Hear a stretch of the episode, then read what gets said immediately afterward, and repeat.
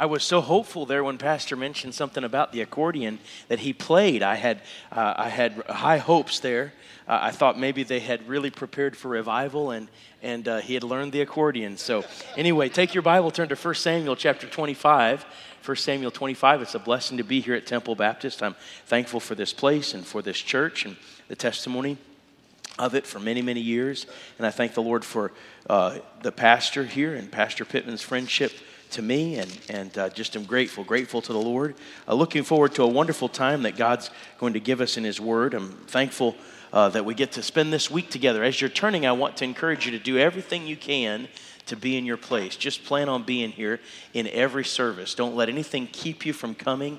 Uh, come, uh, come and be a part of these meetings. Uh, you, there are three goals that I'd like each one of us to have this week. Number one, that you would be in every service. Now, I don't know this audit, or I don't know this audience. I don't know everybody here, uh, but it's likely that there are some people here this morning, right now in Sunday school, that have never been through a whole week of revival meetings. And this would be a great week to do that. So let me encourage you to be a part of that and just be in every service. Don't let anything keep you. I know there's a lot of crazy traffic in this part of the world, but just come on. If you have to come in a little late, you come on in a little late and just ask the Lord to really speak to your heart. And as Pastor mentioned, open your heart. Say, Lord, speak to me. So you be in every service. The second goal that I'd like each of us to have is I'd like each of us to, to, to try to get someone here. Now, this is a great opportunity that God's given to us. Special nights, services continually. Uh, m- most churches don't even have a Sunday night service, so this gives us an opportunity to have Sunday night through Thursday night service successively. And uh, it's, I think, important that when you invite people, you em- emphasize that because it's hard for people even to get their minds around one service a week. You know, usually they're, they're kind of keen on two services a year, but once, uh, you know, uh, once a week, that's, that's a little much. And then three a week, well, that's even more. And now we have uh, five or six this week, so let's really ask the Lord to do something supernatural in using us to get folks to come to the service. I'm going to be preaching, and I'm going to preach the gospel, and I'm going to preach the word of God plainly and clearly and give people an opportunity to respond in every service. So you try to get someone here. Your presence is vital. Getting someone here, their presence is vital. But most importantly, I want us to have this as our number one priority to seek the presence of the Lord. That's number one. Now, when we say that, we don't mean that we deny his omnipresence. How many of you believe God is everywhere all the time? You believe that? I believe that. The Bible teaches that. Whither shall I go from thy spirit? Whither shall I flee from thy presence? If I ascend up into heaven, thou art there. If I make my bed in hell, behold, thou art there. God is everywhere. But you know, sometimes we're not in tune to his presence as we ought to be. And uh, that's, that's not good. That's, that's, uh, that's why we need revival. That's why we need the Lord to speak to our hearts and draw us to him. And uh, so it's not the Lord that we're wondering whether He's going to be here or not. But boy, when we start to pray and when we really start to posture our heart and we begin to listen and pay close attention, then all of a sudden we realize He has some specific truths that He wants to convey to us. And uh, it's kind of like a husband and wife. You know, the husband's not always there. Is that right, ladies? You know, he's there, but he's not always there. He's solving some problem from work or he's trying to figure out some world dilemma and how he can fix it. And uh, my wife said to me one day, she said, Honey, are you even listening? And I said, That's kind of a strange way to start a conversation, isn't it? And so, you know, just sometimes, sometimes, sometimes he's there, but he's not always there, right? And sometimes we're right here in the presence of the Lord, and he's right here with us and yet we're taking him for granted. And revival is when we come back to the Lord and say, Lord, I'm sorry for not listening. I'm sorry for not paying attention. Speak to my heart. You have something for me. Help me, Lord, to pay close attention to what you have to say. I'm all ears. And whatever you say to me, I'll obey. And I believe the Lord will do a great work if we'll have those three goals and accomplish them this week. Father, we thank you for the privilege that you've given to us to meet this morning. Thank you for each one that's gathered here. Thank you so much for the honor that we have to open up the Bible. I thank you, Lord Jesus, for what you're going to do in every heart. I thank you for the way that you're going to weld families together where the devil has tried to fracture them. I thank you, Lord, for how you're going to draw people to yourself that perhaps have been standing aloof and uh, afar off. I just pray, Lord Jesus, that you would continue your work that you've already begun and that you are doing right here in this place. Lord, use each one of my brothers and sisters to get folks to the services. And I pray, Lord, that we'd see people saved this week and that hearts would turn to you for the first time and trust in you. And Lord, we do pray that your manifest presence would be the number one feature in everything that's done and said and sung and prayed this week. And we'll thank you for what you do because we ask this in Jesus' precious and wonderful name. Amen. When I first uh, started in evangelism, we didn't have a trailer. We just started, I started, uh, I didn't even have a wife when I first started in evangelism. And uh, we just celebrated our 25th anniversary. I started in evangelism in 97, and we were married uh, about a year and some months later in October 3rd of 1998. And so uh, when I first started, we didn't, we didn't have a trailer. Then, then I got married, and we still didn't have a trailer for about that was about a year and maybe three months or so that we didn't have a trailer. So we were really excited when we got our trailer, our first trailer. It was a 28 foot Carri-Lite. And there's a man in our church, in my home church that I grew up in, up in Minnesota, that uh, had offered it to me for several years, but he, he, uh, he, he'd offered it to me. He bought it brand new truck and trailer, Dodge 2500, 28 foot Carri-Lite trailer, and he took five trips with it and he had a stroke. So he was really unable to, to use it after that. And he'd offered it to me when I first went into evangelism, and I just wasn't able. Then he offered it to me when we got married, and I really wanted to, but I, I just didn't feel like that was the right time. Then finally, he offered me this truck and trailer, and I was so excited we, we bought the truck and trailer, and we were going to have a meeting up in Connecticut. So we left at about 5 o'clock in the morning. And on our way to Connecticut, I thought 5 o'clock in the morning, we'll be in Connecticut by 5 o'clock this afternoon, no problem whatsoever. But I didn't take into account that when you pull a truck over mountains, it slows it down. And uh, when you start out, it's, it's not as quick as if you're just in a free standing vehicle. And so we, we got up there late that night, about 1 o'clock in the morning. And uh, we were there Sunday to Sunday there in, in uh, Wallington, Connecticut. And uh, we, we were there at Lighthouse Baptist Church. And, and we got done and we hooked up and uh, all the people of the church gathered around wanting to see our new vehicle because we'd been at this church before. Ladies wanted to see inside, and Amber was glad to show them. All the men wanted to see my truck. All their guys are interested in that kind of thing. And uh, then my front landing leg on my trailer wouldn't go up all the way. The other one went all the way up, but the motor somehow inhibited it, so it couldn't go up all the way. And um, and I said, "Wow." I, I don't know what's wrong. Well, all the guys in the church gathered around and they were diagnosing what was wrong. And so again, men diagnosing what was wrong. All the kids were running around the parking lot. The ladies were coming in and out of the trailer. And this is the, really the first time I had backed up truck to trailer and was going to pull out. My wife came over to the door and she said, she said, uh, can I get you anything? I said, get these people out of here. I was so nervous I was going to back over a kid. I didn't know what to do, and I was the first time, and my landing leg wouldn't go up, and oh, I didn't know what's going to happen now that my landing leg won't go up. By the way, it never went up the whole time I owned that trailer. The, the, the easy part that you, mechan- you manually do, it did, but the other part, I just never figured it out. Well, we left that night, and we drove through New York City, and we came down into Delaware, and we were coming down into Delaware to show my wife's family our new home. And we were so excited about this, just so excited. And as we come through Newark and down into Delaware, we were coming just north of Dover on one. And my wife looked in the mirror and she said, Are those sparks? And indeed, there were. We had completely lost a wheel, not a tire, a wheel. It had sheared all the lug bolts and lug nuts completely off. There was no, no tire. I have four tires on this trailer. It was a, it was a double axle trailer. And now I only have three wheels on this trailer. I, I don't, up to that point, I had never changed a tire. I said, what, what, what do I do? I don't know what to do. So I pulled off to the side and the shoulder and I, and I slowly inched down the road and wouldn't you know, a mile or so down the road, there was an RV dealership. And wouldn't you know, we were able to get in on Monday and I was able to get a new wheel. I went back and found my wheel. If that had been in rush hour, it, it could have hurt, it could have killed somebody. How did that happen? Well, uh, we got it all figured out. Amber's uncle came and helped me get the new wheel on. It was good. And, and uh, then we showed all of her family in Dover, Delaware, our new trailer. We were so excited. And then we wanted to go see some friends who were at the time living in Woodbridge, Virginia. So we drove over the Delaware Bridge and, and we came over into Annapolis and down into the southern part of DC and down into Woodbridge.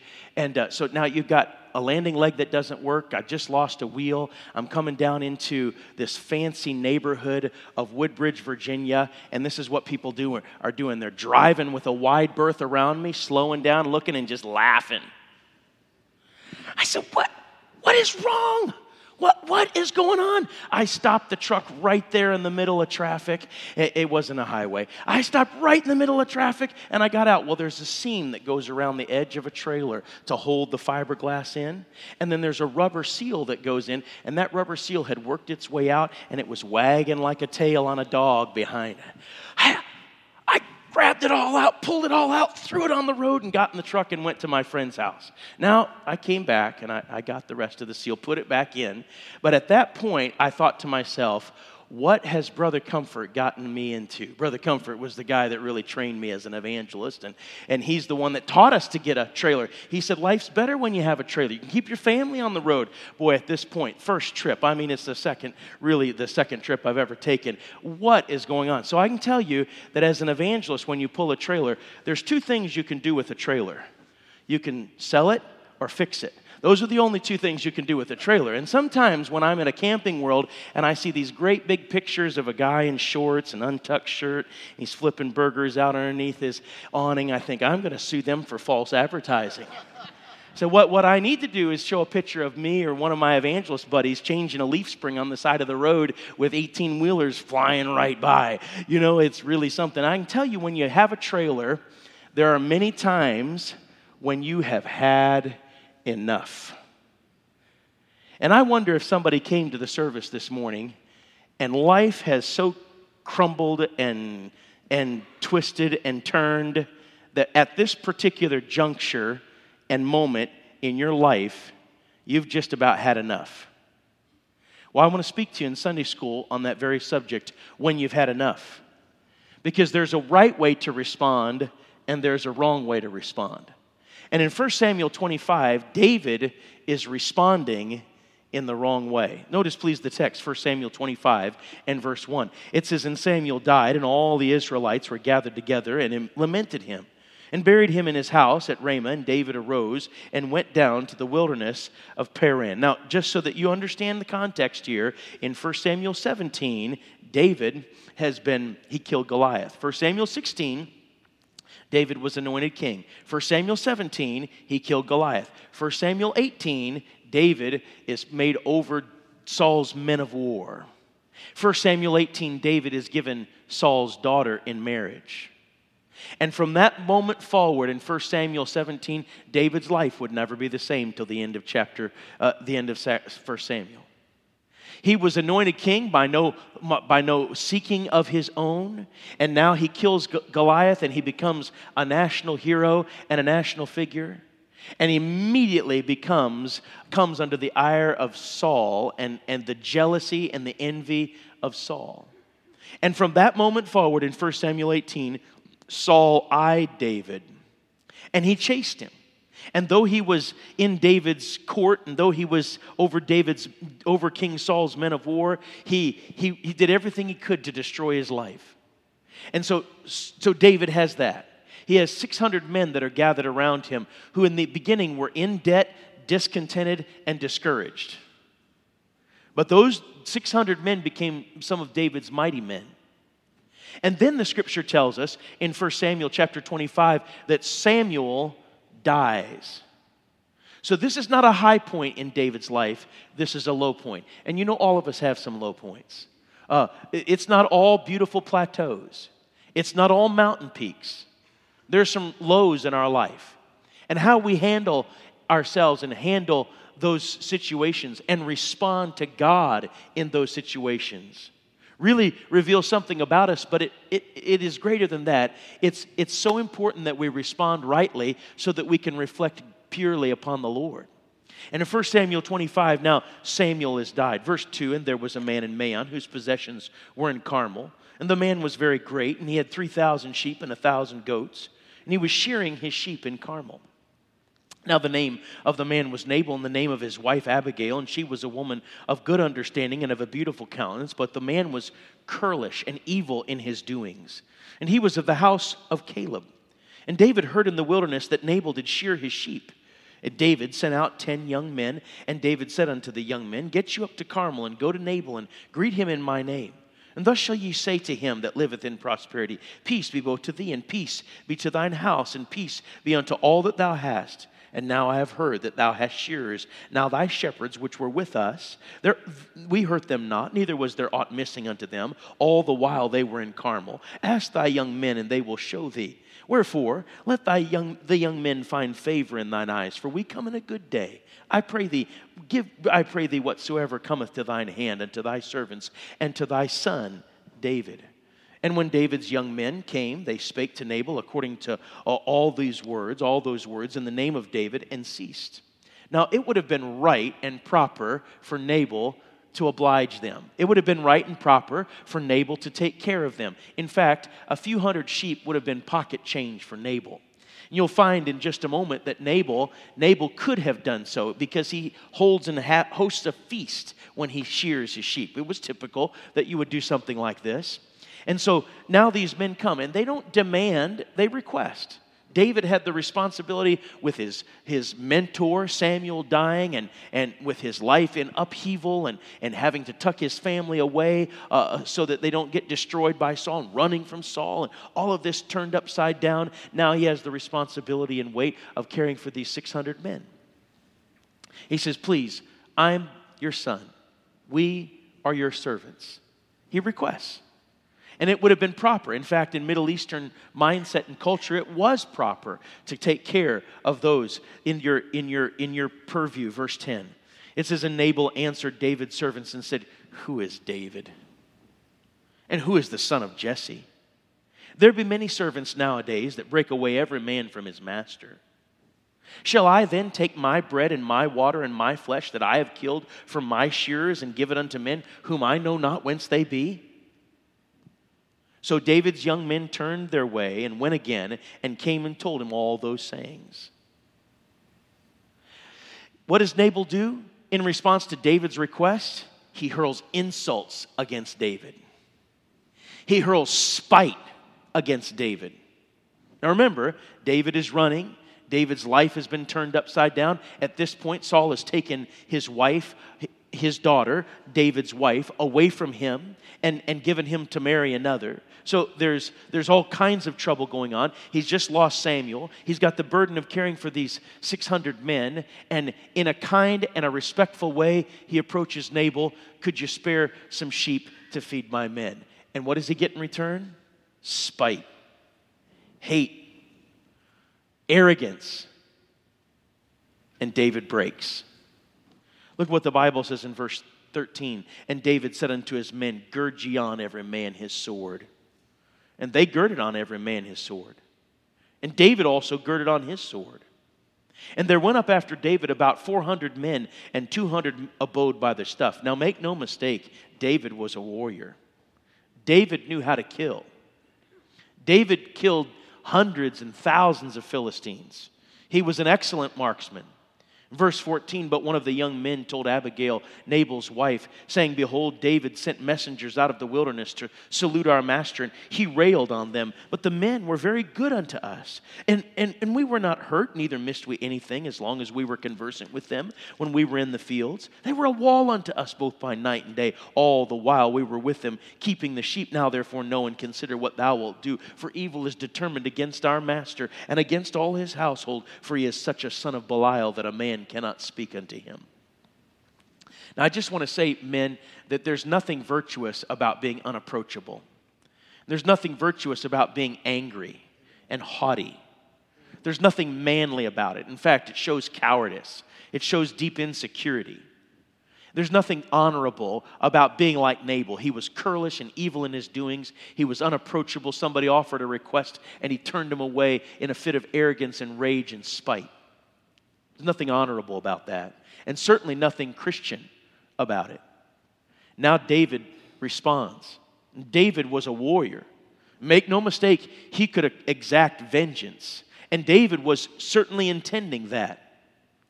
but it wasn't right. David, the man after God's own heart. David, the sweet songwriter of Israel. David, the one who had killed Goliath in a, in a zeal in a zeal that is, was matchless. David, David, who, who had done great exploits for the Lord and who would sit on the throne of Israel one day, is now about to make a grave error. I want you to notice a few things about what to do when you've had enough. First of all, don't overreact. First and foremost, when you've had enough, don't overreact. I was talking to a, godly pastor uh, that I preached for recently, and, and we went out to lunch afterwards. It was just a, a brief message in his chapel, and then we went out to lunch, and he said something that really has given me something to chew on. He said, Don't react. Don't react. Respond to God. In whatever situation that you're in, don't react to it. If you react, you'll be in the flesh. But if you respond to God in that situation, Lord, you knew this was to come. You knew that I would be facing this today.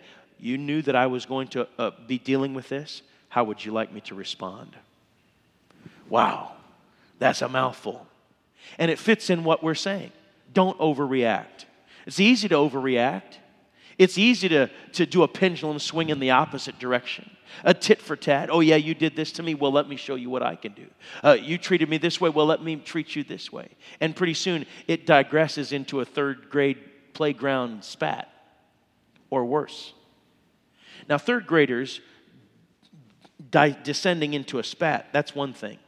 I had a sixth grade teacher named Mr. Engen, and he would sit on, stand on one side of the street while we played at recess, and if a couple guys got in a fight, he'd just watch. And, and if, he, if he decided that it was a little bit too aggressive, he was real tall, big old tall guy, and he'd walk over and real laid back. He'd grab one kid by the nape of the neck and grab the other kid, separate them, you know, if it had gotten a little out of hand. But he, for the most part, just watch. But, but uh, you know, our, our response uh, is not to be showing forth a sixth grade or third grade playground spat. We're, we're adults. Better yet, we're Christian adults. We're to be walking in the Spirit. We're to be filled with the Spirit. We're to be walking in, in His way, in His light. Don't overreact. It's easy for a wife to overreact to her husband, it's easy for a husband to overreact to his wife. It's easy sometimes for children to overreact to each other. Sometimes it's easy for children to overreact to their parents or parents to their children. If we're not careful, when we're in the midst of a conflict, we can overreact. And David was doing that right here. Oh, yeah? He's not going to spare a few hundred sheep? Well, I'll show him. I'll kill them all. That would definitely be on the, on the purview of overreacting. Verse number 18 Then Abigail made haste and took 200 loaves and two bottles of wine and five sheep ready dressed and five measures of parched corn and a hundred clusters of raisins and 200 cakes of figs and laid them on asses. And she said unto her servants, Go on before me, and behold, I come after you. But she told not her husband Nabal. And it was so as she rode on the ass that she came down by the covert of the hill. And behold, David and the men came down against her, and she met them. Now David had said, Surely in vain have I kept all that this fellow hath in the wilderness, so that nothing was missed of all that pertained unto him, of the, uh, all that pertained unto him, and he hath requited me evil for good. So and more also do God to the enemies of David. If I, leave, if I leave of all that pertained to him by the morning light any that pisseth against the wall. And when David saw when Abigail saw David, she hasted and lighted off the ass and fell before David on her face and bowed herself to the ground and fell at his feet. Now I want you to see number one, don't overreact. Number two, remember what you really deserve. When life piles in on you, when people mistreat you, when you're under the gun and, uh, and then some, when, when you've got bills to pay and you've got troubles to solve and you've got uh, family problems that you're working through and it seems like the rug just now is pulled out from underneath you, number one, don't overreact. Number two, remember what you really deserve. Did you see what he said? In verse number 21, he said, In vain have I kept all that this fellow hath in the wilderness. And, and, he says, and so that nothing was, was missed of all that pertained unto him, and he hath requited me evil for good. You see, our bitterness grows best in the ground of, of, of, of a, a broken sense of justice. when we feel like justice has fallen in the streets, when we feel like justice has not been served, our broken sense of justice, and we all have a sense of justice, all of a sudden we have a right, we have a reason to stand up and to fight, to, to, to defend, and, and, and there certainly is a right way to go about it, but the truth of the matter is, this wasn't the right way. And many ways that we respond is not the right way. We, in fact, need to say, wait a second. Number one, I'm not going to overreact. Number two, I'm going to remember what I really deserve. He hath requited me evil for good. Why, all the work I do around this house, and my husband can't even acknowledge it. All the things I do for my wife, and my wife can't even acknowledge it. And boy, I'll tell you, she really mistreat me. I deserve better than this. Well, do you?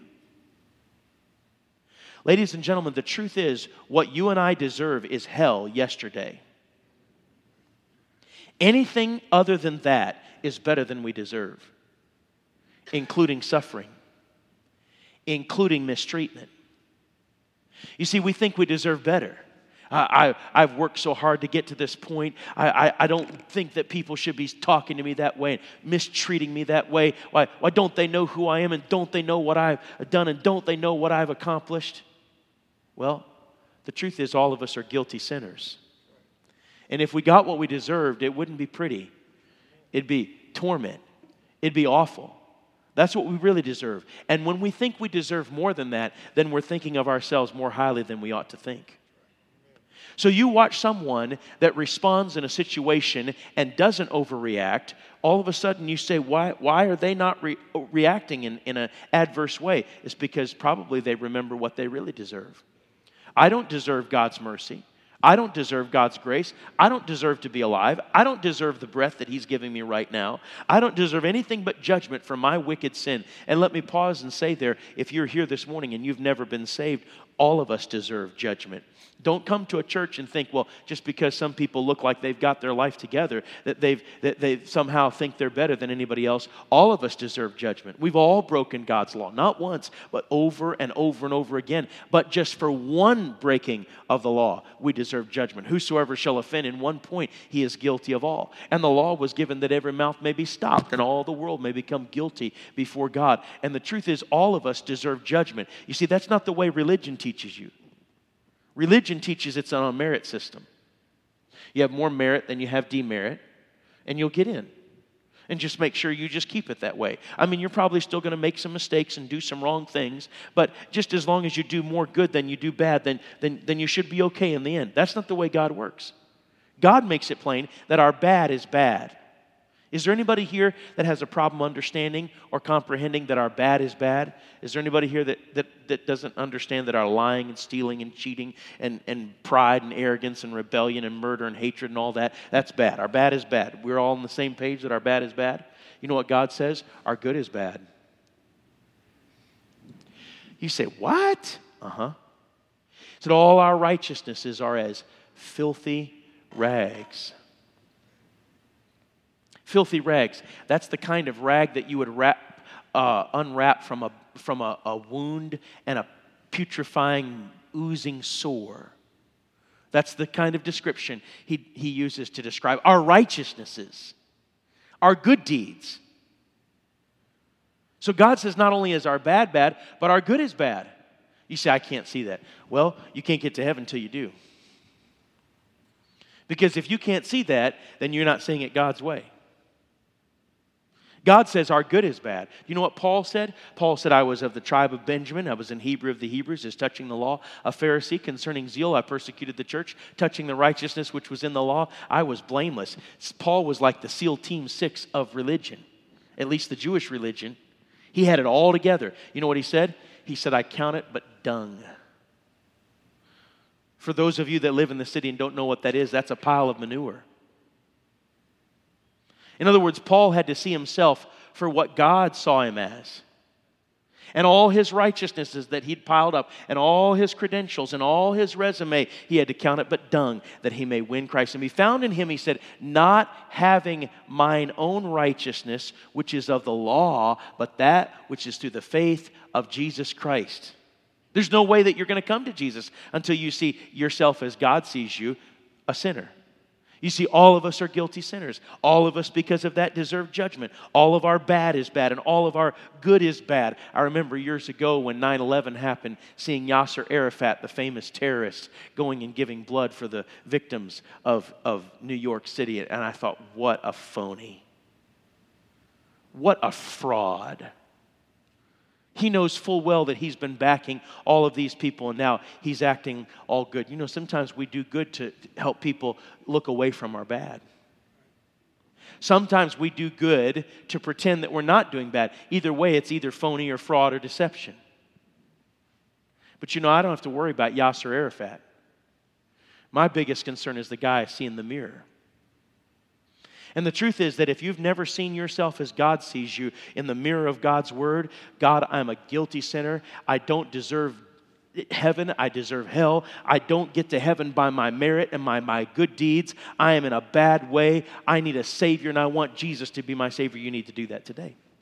So, number one, don't overreact. Number two, remember what you really deserve. Look at what the Bible says. Abigail falls on her face at his feet in verse 24 and said, Upon me, my Lord, upon me let this iniquity be. And let thine handmaid, I pray thee, speak in thine audience and hear the words of thine handmaid. Let not my Lord, I pray thee, regard this man of Belial, even Nabal, uh, even Nabal, for as his name is, so is he Nabal is his name, and folly is with him. But I, thine handmaid, saw not the young men of my Lord whom thou didst send. Now therefore, my Lord, as the Lord liveth, and as thy soul liveth, seeing the Lord hath withholden thee from coming to shed blood and from avenging thyself with thine own hand, now let mine let thine enemies and they that seek evil to my Lord be as Nabal. And now this blessing which thine handmaid hath brought unto my Lord, let it even be given unto the young men that follow my Lord. I pray thee, forgive the trespass of thine handmaid, for the Lord will certainly make my Lord a sure house, because my Lord fighteth the battles of the Lord, and evil hath not been found in thee all his days. It's amazing Nabal didn't know, quote unquote, who David was, but she sure was familiar with him. Verse number, th- verse number 29 Yet a man is risen to pursue thee. She's speaking of Saul, and to seek thy soul. But the soul of my Lord shall be bound in the bundle of life with the Lord thy God, and the souls of thine enemies. Them shall he sling out as out of the middle of a sling. She sure used some good metaphors there. She knew who he was.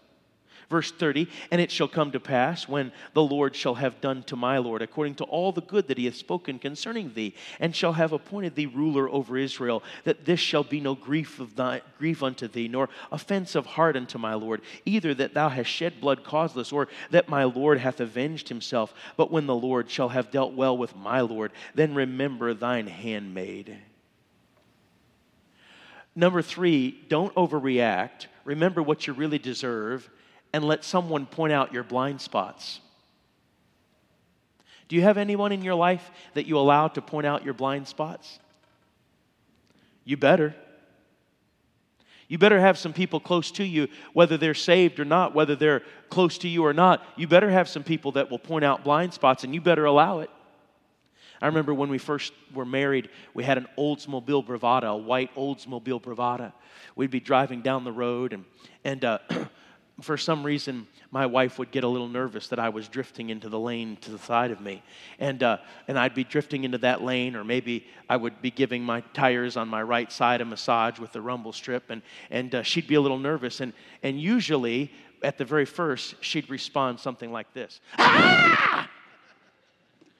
And I would overcorrect and I would pull the vehicle over this way and then I would have to go back over this way and get up on a couple wheels and just about go out into the ditch and, and clear the traffic for, for hundreds of yards. And, uh, and finally, when I got all four wheels back on the, the, the asphalt, I said, What was that about? She said, You were drifting into the right lane.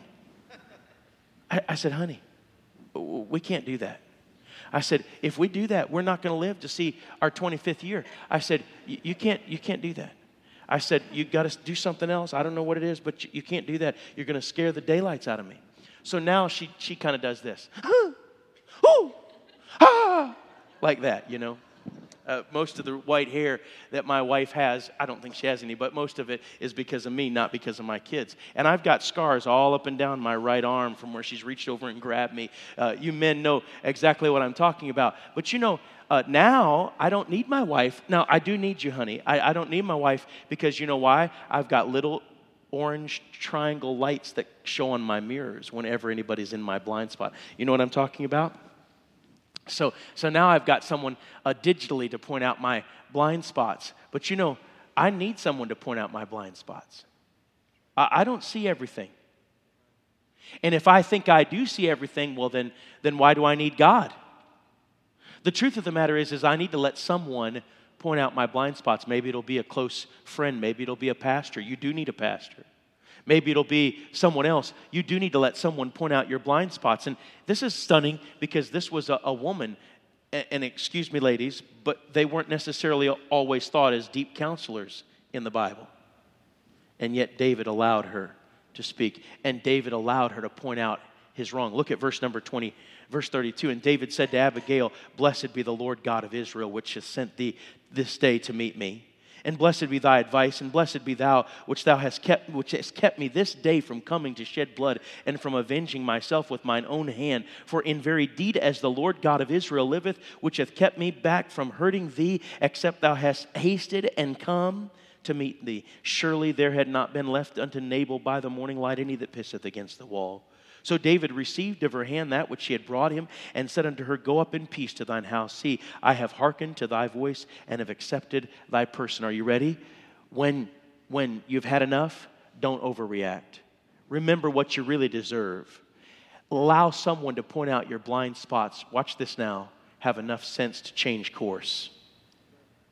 You see, it's not just okay that someone points out your blind spot. You need to have enough sense to change course.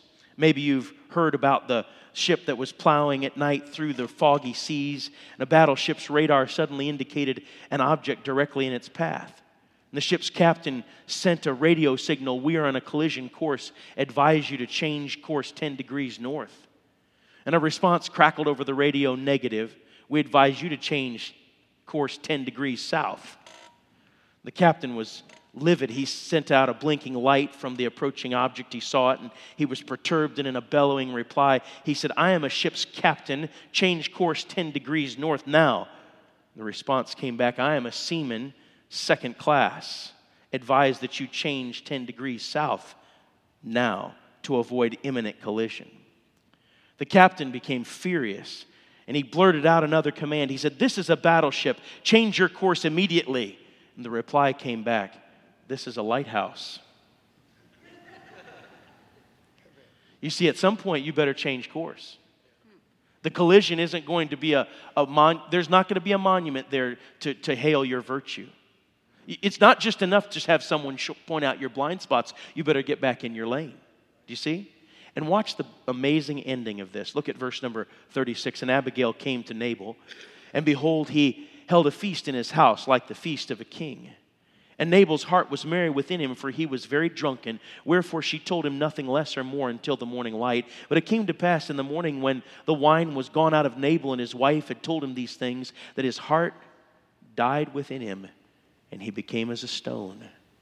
And it came to pass about 10 days after that the Lord smote Nabal, that he died. What should you do when you've had enough? Well, number one, you should not overreact. Don't overreact. Number two, remember what you really deserve. And if you, by faith, have never come to Jesus, today would be the day that you need to acknowledge your sin and what you really deserve and cry out to Christ and ask Him to save you. Number three, let someone point out your blind spots. Number four, have enough sense to change course. And number five, and finally, let God settle the matter. You know, I found that the Lord can fight my battles a much better job than I can. He can do a much better job in solving my situation and solving my problems than I can. Most of the time, I botch it up. But when I allow the Lord to solve the problem, it's solved in a right way. My dad said to me as I was growing up, son, if you will let God take vengeance, he'll do a much better job than you. And when God takes vengeance, the person that he does so against, when it's all said and done, the only thing you'll have left to do is pity them. Let God settle the matter. God can solve it much better than you can. And when he does, he gets all the glory. I don't know if you're here this morning and you've had enough, but if you have, don't respond like David started to. Respond like David ended. Lord, would you help us? With all the problems and difficulties and stresses upon our life, it's very easy for us to take matters into our own hands, and usually when we do, we just mess things up. Lord, help us to realize that eternity is at stake. Help us to realizing we're not dealing with nuts and bolts and, and charts and computer graphs. We're dealing with lives. And help us to respond to you, not react to our situation. I pray in Jesus' name, amen.